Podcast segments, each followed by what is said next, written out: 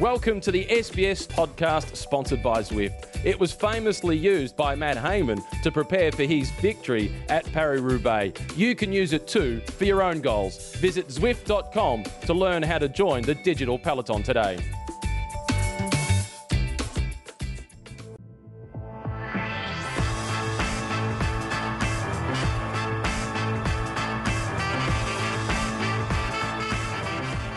Bonjour, bonjour, bonjour. This is not Christophe Mallet. Oh, I was just about to pull you up there, Phil. Yeah, that's pretty cheap, actually. I'm straight on the phone. I'm messaging him now, letting him know. He's copyrighted that, you realise. Yeah, that sounded more Montreal bonjour.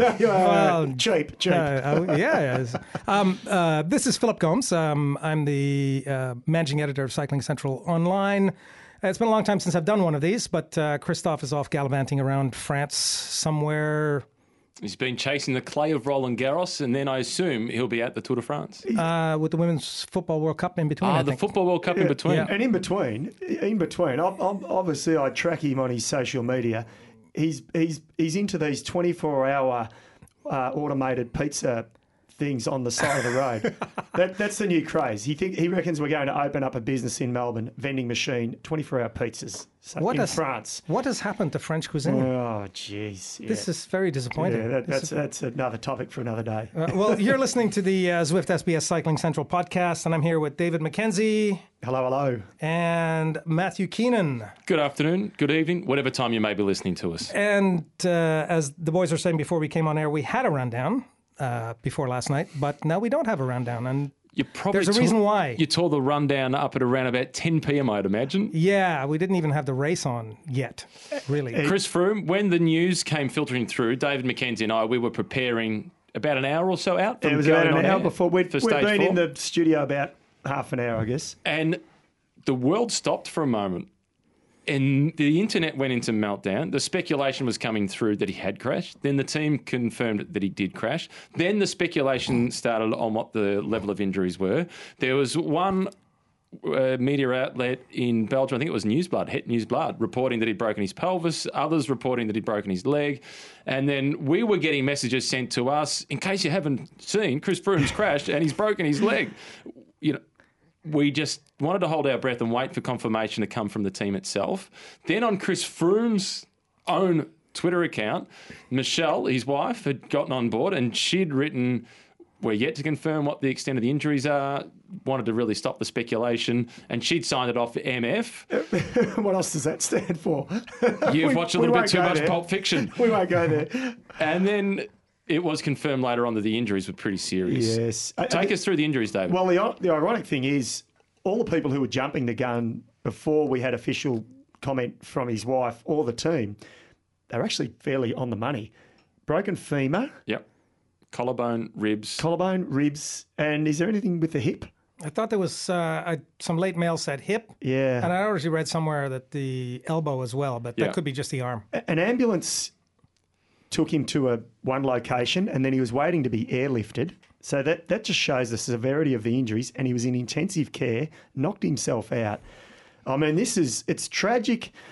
We know bike racing as it is in its form, right? It's one of the most dangerous sports that you can do. Hurtling down a mountain with lycra on and just a helmet on top of your head, negotiating corners. You know, it's not a skinned course. Yes, it's skinned of traffic, but he's crashed before he even turned a pedal in anger. Yeah. He was in the warm-up in the recon, and I feel really sorry for him for that reason, because he knows the risks that are involved when you're in the peloton racing. Yeah, just confirming, it was a fractured right femur, a fractured elbow, and fractured ribs. Oh. That's the official statement from the team. The femur's your biggest bone in your body, I think, isn't it? Well, at 34 years of age, one of the other examples that has broken his femur and returned to the sport is Robert Gesink. Mm. He has returned to the sport, but I'm of the view that he's not quite as good as he was before that break. And I think his riding would support that.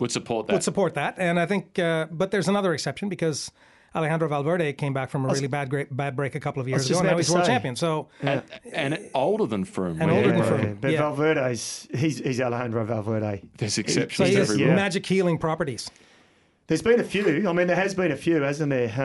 But look, we can speculate and talk about it. The fact is now he is out of the Tour de France And suddenly it changes the build-up for a lot of those riders. And Matt, you said it just before we came on air, who thought that they were maybe fighting for a podium, who now suddenly think, I can maybe win this race. It opens up the race. We still have the defending champion going, Geraint Thomas, but he doesn't have that same intimidation factor as a guy that's won it 4 times. Yeah. And Geraint Thomas as the outright threat to win the race isn't as strong as just Geraint Thomas as opposed to Geraint Thomas and Chris Froome.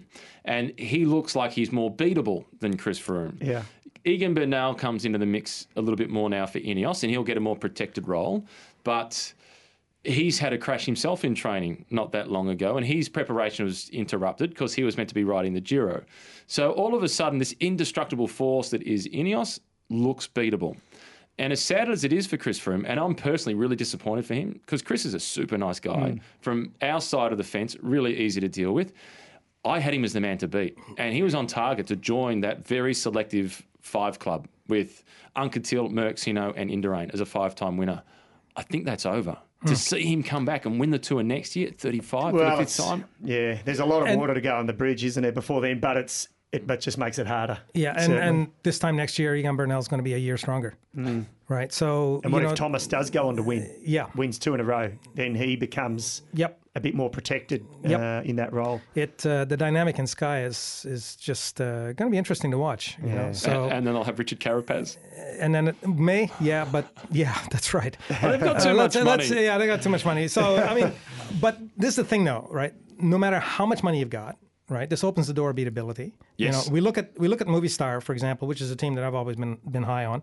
We'll get to Richie in a minute, I guess. But Movistar has again stated that they're going to go into the Tour with Valverde, Quintana, and Landa and Mikel Landa, trying to disprove the fact that stupidity is not doing the same thing over and over again and hoping for a different result, which is clearly what they're trying to do. But they're wrong. Valverde cannot win the Tour. No. Well, Landa won't. He's not come on off the back of the Giro, so he'll be there as a support role. Whether or not they just... But hang on. Here comes Phil. Right, they've got all sorts of issues because, we're hearing rumors that Quintana's going to leave. Well, he's at the end of his contract. That's right. And also Landa's out. Landa's leaving. Right, and then you've got an aging Valverde. So... What do you mean aging? That's true. He's not even 40 yet. That's right. Yeah, he's racing for another 39 years. No, he's announced his retirement. Yeah. He has. Yes. Really? At the end of 2021.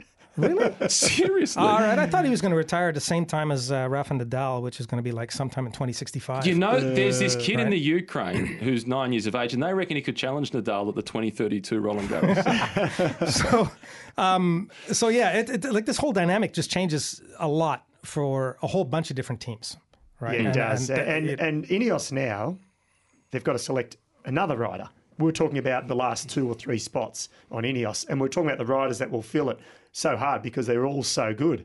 And, not necessarily guys that'll be good in the mountains like Stannard, who's been to the Tour before, super rider. Now they need another guy to fill the role, not necessarily of Chris Froome, and even if they couldn't, they'll never fill that role. So they've got to bring in a guy to support Geraint Thomas and Egan Bernal. Easy. Who? Jonathan Castroviejo. Yeah. Yeah. Multiple Spanish time trial champion. He's top 5 at the World Championships in the time trial, can climb somewhere up in the 15th or 20th in the overall classification himself. Don't worry about how they're going to fill that spot, though. No, they'll fill it. They'll fill it. But no one replaces Chris Froome. He's not half of Chris Froome. Who is? So that's my point. They are... Yeah, they're beatable. It changes it. Can I go back to where Phil was before with Movistar? They have to put all their eggs in one basket. Yep. They've taken Nadal Quintana previously to the Tour, and he's disappointed. But he has finished second there. He's won the Giro, and he's won the Vuelta. He's looking as good at this year's Criterium de Dauphine as we've seen him at this time of year ever. Mm. Take the risk. Go with him. He's 29. Put all the eggs in that basket. So what is it, do you think? Do you think management there are too scared to tell Valverde, listen, you've got to play the super domestic. He'll play that role. Yeah. He will now. But he's still he's a racer. He's a racer, Valverde. He didn't want to play that role 2 or 3 years ago. He'll play that role now. So do we, looking at these lineups, looking at the different lineups that are for different teams in terms of team leaders, do we agree that Movistar is the next most likely? now that there seems to be a little bit of the doors ajar for... No. To potentially win the race? Yeah. No, not necessarily. Okay. I don't. All right. Sunweb, Dumoulin. Well, you know who I like. All right. Come on. Jumbo Visma. How good's their lineup? Steven Kruijswijk. He looked good. He looked good overnight. He's riding well at the Dauphiné. They've got such a strong team. He lost his Grand Tour victory. His chance to win one. On a left-hand turn. Oh, on a descent. I hope not. In the Giro d'Italia. I hope not. In 2016. Yeah, it's... sadly. They need some convincing for me. Jeez, right? You're a tough audience. Yeah. No, look, it's you know, they do have a great team, right, on paper. But I'm still looking for that definitive result. Yeah, they'll win stages. Kruijswijk can finish top five. It's a long way from fifth to third, and it's further from third to first. Yeah. True. Yeah, no, I still give him a chance. You know where Jumbo Visma is going to have an impact? How excited will Dylan Groenewegen be about going to the Tour with Tony Martin sitting on the front with about 5 kilometres to go, then Wout van Aert being the second last guy to do the lead out? Oh, my. But that's a problem for them because there is going to be that divided kind of thing. So I think that's not a problem because they don't believe Kruijswijk can win overall. Right. If they thought he could win overall, it would be a problem. Well, they know he can't. That's why they're building half the team really strongly, rightly so, around Dylan Groenewegen. Well, they have to, and Groenewegen's proven himself. He's awesome. Yeah, and he'll be there. You know his theory on sprinting, on racing? Go fast. No. Push down harder on the pedals? No, even better than that. Bouquets or bandages? Bouquets or bandages. Yeah. That's good. I like it. But you know... Win or crash. Win or crash. Well, you have to. They all sprinters have that. It's great when you're young. Yeah. Young sprinters. Yeah. So... Then you get... It's not even... crashing at 24 is not cool either. No, never. You seem to recover a bit better than at 35 or 40. It's still not cool. Yeah. Well, then there's, as you said, Tom Dumoulin. I mean, does that change the equation for them at all? Yes. Totally changes the equation for them. Yeah. Mm-hmm. Yeah, because he and Geraint Thomas, they'll be pretty even when it comes to that final time trial of 27 kilometres or so. But Dumoulin now, I think he'll be more optimistic, and he will have gotten a lot out of yesterday's individual time trial. He will have gotten a fair bit out of being in the breakaway on stage two. He knows he's on the right path. After that crashing out of the Giro d'Italia, he was nervous about finding where his legs were after the time off, then the training camp, and now racing. He'll be confident. He'll be. It's the kind of guy that believes he can win, and he's not easily intimidated. And of course, the elephant in the room, Richie Porte. He's in a good place. I think he's in a great place. Do you think he's been sandbagging this whole time? No. He's just had a tough year. God, when is he hasn't? Haven't had a tough year, but he's had, you know, illness that has really sort of hampered him since January, end of January. He started off good at the very, very beginning, and then the rest of the season. And when you're that good, you catch a cold. It doesn't even have to be a flu. You catch a cold. It can just set you back if you don't get on top of it immediately, and your body doesn't react in the immune system. It can set you back, and it has. It can almost escalate to man flu. Well, it does. He's come out the other side. He seems like he has. He lost 1:20, I think, overnight in the TT. Importantly, it was only about 54. 45 seconds. 50, I think it's 54 seconds. I think it's Dumoulin, was it? Oh no, 34 to Dumoulin, but 54 off the GC lead. Yeah. And the other important point is the Tour is 3 weeks off. So the beginning of the Tour de France is 3 weeks away. The Champs-Élysées is 6 weeks away. Yeah. So you want to go into the beginning of the race in fantastic form, but for someone like Richie and like Dumoulin and some of these other riders who are coming back, they can take some good thoughts into their head that they got 6 weeks here of form, hopefully improving, rather than going in peaking and then potentially dropping off in the last 4 or 5 days and hanging on. With Froome in the race... I didn't think Richie could win. Yeah. I thought he could finish third. With Froome not in the race, if everything goes right for Richie, he could. Oh, he's a chance. He is one of the guys that will shape the final yellow jersey in Paris. He's going to have a lot of things go right. He's going to be lonely, though, in the mountains. He's not going to have many teammates with him. Yeah, that's true. I'm okay with that. I've always been okay with it. You know why you're okay with it? Because you're not the one out there doing it. Yeah, yeah. I'm totally... When I'll be sitting on the couch or in our chair in the truck on the finish line, I'm okay with that. Just don't lose the wheel, though, Richie. And now, this is also a unique opportunity for one particular gentleman to make a lot of mischief in the mountain stages as well. What nationality is he? Sicilian. Yes. Mm. I had the Shark of Messina, Vincenzo Nibali, down as the man for the King of the Mountains jersey. You know, on the back of another brilliant performance at the Giro, I thought he's going to go to the Tour, figuring he can't win the race overall. So he wants a spot on the podium in Paris. He'll target the polka dots.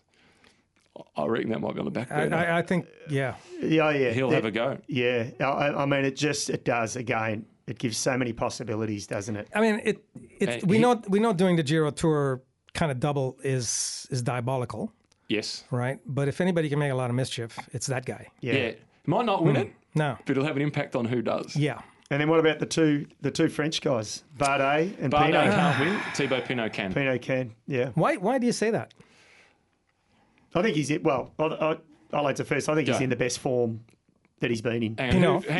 For his whole career almost. Who do you want to address first, Bardet or Pinot? Yeah, because, I mean, obviously, you know, the French focus traditionally has been on Bardet because he is a guy who's finished on the podium before, whereas Pinot always has that day where he rules himself out effectively over 3 weeks. We can see Pinot performing over a six-day tour, etc., and he does phenomenally well in specific stages, etc., but he still hasn't really put an entire 3 weeks together as far as... That's a good point. You know? Yeah. So I think he's due to, though, and I think he's ready for it. Thibaut Pinot. Yeah, I think he's mojo's. He's finished third at the Tour, he's finished fourth at the Giro, but what I will give you with him... Yeah, but it doesn't win. But here's the thing, right? Well, there are guys that do that, right?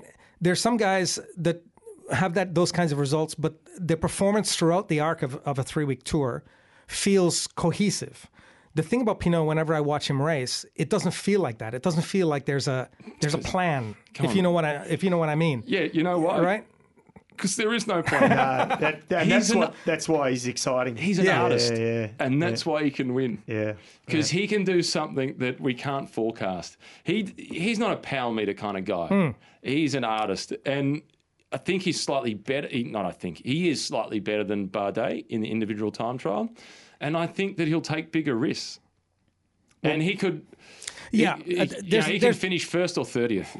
That's right. Bardet, I'm excited about him. Yeah, Bardet will ride the way he rides, and he'll finish podium. He is more reliable, or 8th, or 9th. Whereas Pinot, you're right. Yeah, could win it, but could finish 30th. Yeah, if you were making a conservative bet and you actually, putting your house on the line, Bardet's the guy you want your money with because he's reliable. And I'll bet on Pinot. You calling me conservative? Where do you sit, Phil? Look, I've... What's wrong with putting your money in a long-term deposit? Yeah, that's boring. I'm not convinced. I mean, he's undeniably exciting and interesting, but he's not a guy I put my money on. Whereas Bardet, I think I'm not putting my money on it. Right, okay, you're putting Mac's money on it, whereas Bardet, he's going to ride a more calculated race and, they're going to make an effort to get him up. He and Nibali could attack on a descent. Yes. Yeah, that's the kind of thing, that's what I'm thinking. And that's where Richie could get rattled. Yeah, as long as it gets past stage 9. Stage 9. Yeah, that's it. Stage 9. That's the goal, isn't it? Yeah. I'm going to breathe. I'm going to breathe lighter. Stage 9 should be addressed. No, just a flat sprint. No, it doesn't matter what it is. Yeah. Let's just get him through it. Get him through the first 2 weeks. Yeah. Get him to the second rest day. Well, I'd be confident then. Yeah, yeah. Okay, we're going to move on to that. Stage 9. Okay, go ahead. It's 170 kilometres. It's to Briod, the hometown of Romain Bardet, medium mountain stage. Bardet will attack on stage 9. There we go. Somebody could be in the hurt box. I'm not saying who. Now, of course, all of this has come about because we were in the middle of the Criterium de Dauphine, and this is what's happened with Chris. But this race is still on, and now we've got Adam Yates, who is going to be racing the Tour de France. Mitchelton Scott has ambitions. They've been there in Grand Tours before, but this is the big one, and this is obviously the one that they want the most. And Yates is in this position now after having a pretty solid TT. Good TT. Is he going to hold it to the end? So we might as well reference the Dauphine because it is happening. So yeah. Well, that is the key reference point. You look at the past winners of the Dauphine or podium finishes and their results of the Tour de France. It's the key indicator as to what happens in the Tour. Yates is, well, he's been fourth in the past. He's won the white jersey.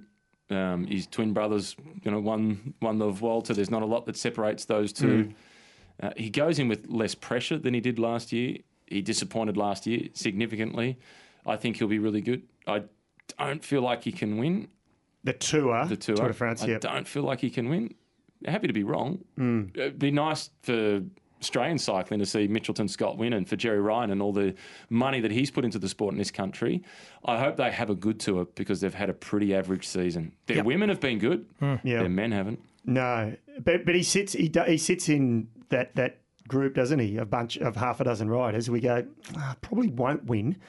But now that Froome's out, it enhances their chances of winning. And he's a chance. He's definitely a chance. And I think he'll win the Dauphiné. Yeah, I think he can hold it. I think he'll hold it. We'll find out very soon. He'll fight. Yeah. He will. What you can't criticise the Yates brothers for is strength of character. Yeah. Yeah, they're tough. Yeah. They're pretty tough. Yeah. Just as long as they don't get Vincenzo Nibali upset about anything. No, that'd be good. I mean, makes our job easy, Phil. Look, I still think... And it's too late this year because his brother rode the Giro, so he'll be a bit tired. But I think one of them needs to not ride the Giro. One of them focuses on the Tour, and then on the rest day, just do the old switcheroo. Yes. Maybe it's like the super sub. The super sub on the second rest day. Yes. How good would that be? Well, we have. They wouldn't know. We have doping. They seriously would not know. Yes, they would. We have doping. We have mechanical doping. What are we calling that one? Stupidity. Oh, come on. Right? I like it. Good. Come on, Jerry. Yeah, get him to do it. Yeah. You know you want to. No. Okay, what next? Huh? Okay. Sorry, Macca. I was going to digress. So yeah. I was going to digress to the women's racing when you mentioned the Mitchelton women's team having a good season because we've got OVO Energy Women's Tour on. And ironically, one of the biggest names in the sport, Chris Froome, crashes out. Mariana Voss, she won the stage before, crashed out the next day. Like, it's been a crazy sort of few days of racing in both the men and the women. And incidentally, the Mitchelton Scott girls are going well there. I think Sarah Roy was second or third on that, that stage. Yeah. And there was a great post after the first stage by Jessica Allen, splattered in mud, drenched to the bone, huge smile on her face. Her attitude is outstanding. I'm looking forward to seeing what happens in the Giro Rosa. And the Mitchelton Scott team, they're fired up for it. And, they can win it again. Amanda Spratt is super motivated. Annemiek van Vleuten, try and beat her over a long period of time. Yeah. And that's the most significant race of the season for them. Yes. But the other thing with that OVO Energy Tour, I saw a picture on the first stage, I think it was, or the team press, the crowds. It's great, isn't it? Massive crowds. Yep. Yeah, it's just so good. And I think whoever posted it said... Tell me women's racing. People don't want to watch women's racing. Yeah, I saw that. And that's where I want to pick his brain for a moment on this. Phil, I listened to one of your favourite podcasts recently from the Racket magazine with Renee Stubbs. They did a great interview with Billie Jean King. And she spoke about that period where they revolutionised women's tennis. Yep. And what they did at that time, at the moment we hear a lot of the Serena Williams, Nadal, Federer, the more established, the great stars, they talk about just wanting to win the majors. And Billie Jean King thinks that that's a distraction and that's disrespectful to a lot of the other events. And she said that when they were creating the WTA, whatever event they were playing that day, that was the most important event in the world. So from a women, and it was supporting that event, the event that has been put on for them. The women at the moment, they're missing out a lot in terms of the amount of TV broadcasts they're getting and so on, but that presents another opportunity for them. One of the things that we hear a lot is, why isn't there a women's Tour de France? If I listen to that interview from Billie Jean King, the message that I got from that is for the women, stop talking about what if there's a women's Tour de France. There's not one at the moment. Talk about the fact that the Giro Rosa is on and that's the biggest race in the calendar. Yeah. Don't talk about what they haven't got. Build what they have got. And I'd love for someone like Billie Jean King to sit down with some people within women's cycling and steer them in the right direction because the racing is fantastic to watch and I want to see more of it. What do you think? Many, many feelings about this, right? And I profoundly disagree with the women in professional cycling who continually argue to have what the men have. And I look at that and I think, well, the men's model is not working particularly well, so why would you want that? I think I tend to agree with you. So, you know, and I look at the Giro Rosa and I wish that it was in a pair of hands that could do something with it. It's a brilliant event. It's a brilliant event, and I think that the Women's Tour and the UCI would be better placed to just put all of their resources into making that the greatest women's cycling race each year. Yeah, instead of worrying about trying to of worrying about the tour and the politics and everything else, ASO is an elephant, and they're going to do whatever they do. You know, you can't avoid them, sure, but you know, ultimately you can kind of ignore them a little bit, especially since they've shown that they don't really have much of an interest in women's professional cycling. So it sounds like you've got more faith in women's cycling than some of the people running women's cycling have. Yes, and I've the product's better than what they're selling. Every time they're asked to perform and they're given a stage. And we see that, especially in opposite, when the men are running at the same time, we invariably come away saying, geez, the women's race was that much better. Why was the women's race better? There were a couple of reasons, right? One, the racing's shorter. Boom, boom. Yeah. I'm a big fan of shorter racing. So am I. Right? And it just seems to be better balanced, less controlled, whereas the men's races tend to be super locked down. There's a predictable pattern. Is very much a set-piece kind of thing going on, whereas the women seem to be a little bit more wide open and a little bit more open to taking chances. Maybe that's an effect of the position that they're in at the moment, where the stakes maybe aren't as high, even though that's a dodgy kind of an argument maybe. But look, I really wish they would get away from that argument about wanting to have a women's Tour de France and let ASO be ASO. And just focus somewhere else. Create something that's better for them. That they have ownership of. And that's exactly it. And this is what Billie Jean did, along with Rosie Casals and a whole bunch of other women of that generation who revolutionized women's tennis and made women's tennis what it is today. They need to take lessons from that. You can only do better if you have your own destiny in your own hands. Well, that's your strongest point of all of what you just said. He's pretty good, by the way. This is you can bonjour any time of the day from Montreal. You know, but the best part of what you said is men's cycling isn't particularly working that well. So why try and copy that? And I couldn't agree more. And the other downside is when there's the Tour de France and you want a women's race, or there's the Tour of Flanders or the Amstel Gold Race. One of the things that we invariably do, and the race organisers do this, is we say the Tour of Flanders and the Women's Tour of Flanders, Amstel Gold Race and the Women's Amstel Gold Race, and that undersells it. Whereas when you and I are both big fans of tennis, we talk about the Australian Open. Who's going to win?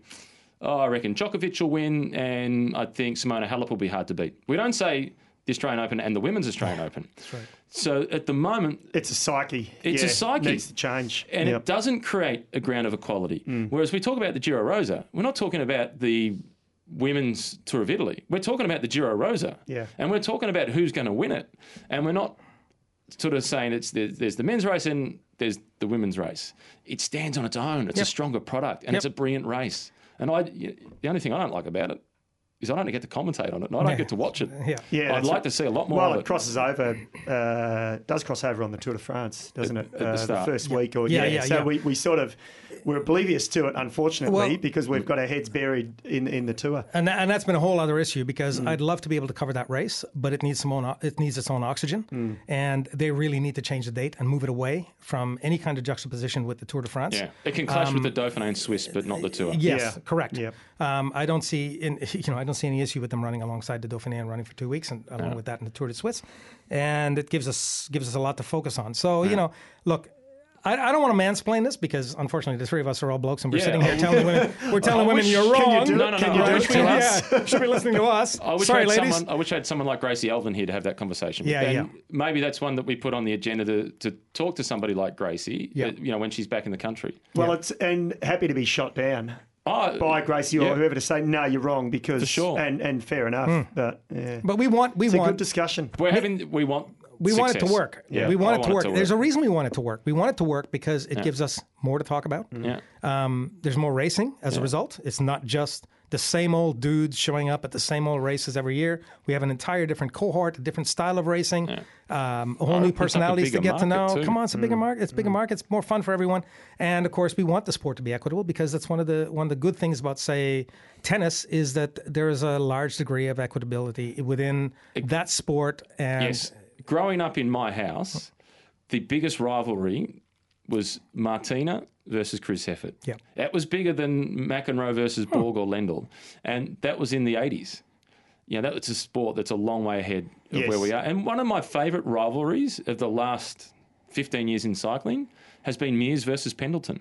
Mm-hmm. That's been the best thing to happen to track cycling for a long time. Mears versus Pendleton. Brilliant racing. Drama. So, you know, we know it can be done. It's been done elsewhere. It's been done in other sports. And then I look at other minor sports like mountain biking and triathlon, which have always been male-female mix. Triathlon's equal. You know, they did that right from the very start. It was always the same. It didn't have a history. Mountain biking didn't have that history either. So they came in clean, and they were able to create that environment. So, you know, it's better for the sport. Come on, ASO. Pull your finger out. All right. I know you pay the bills. Your run sheet's going well. What happens next, Phil? Oh, no, that's it. We're done. We've been here for 30 minutes. It's time. How fast did that go? Quick. Right? It was good. So, thanks, fellas. No worries. We haven't resolved anything. No. Nope. We've opened up the discussion. Gee, we've opened a can, haven't we? Tell us what you think, right? Shout at us on Twitter, because I know you will, because you do anyway. And we'll be back. I don't know when we're going to be back. Am I going to do another one of these? Or next one is going to be from France? Next one could be from France. Yeah. Stand by. I think Christophe and I hinted we might do a crazy travel day one to kick things off. Yeah. Good fun. Yeah. Well, maybe not, but it'll be fun to listen to, hopefully. Yeah. Yeah. That's it from us today at the Zwift SBS Cycling Podcast. See you at the Tour de France. Wow, it's here already. See you soon. Bye-bye.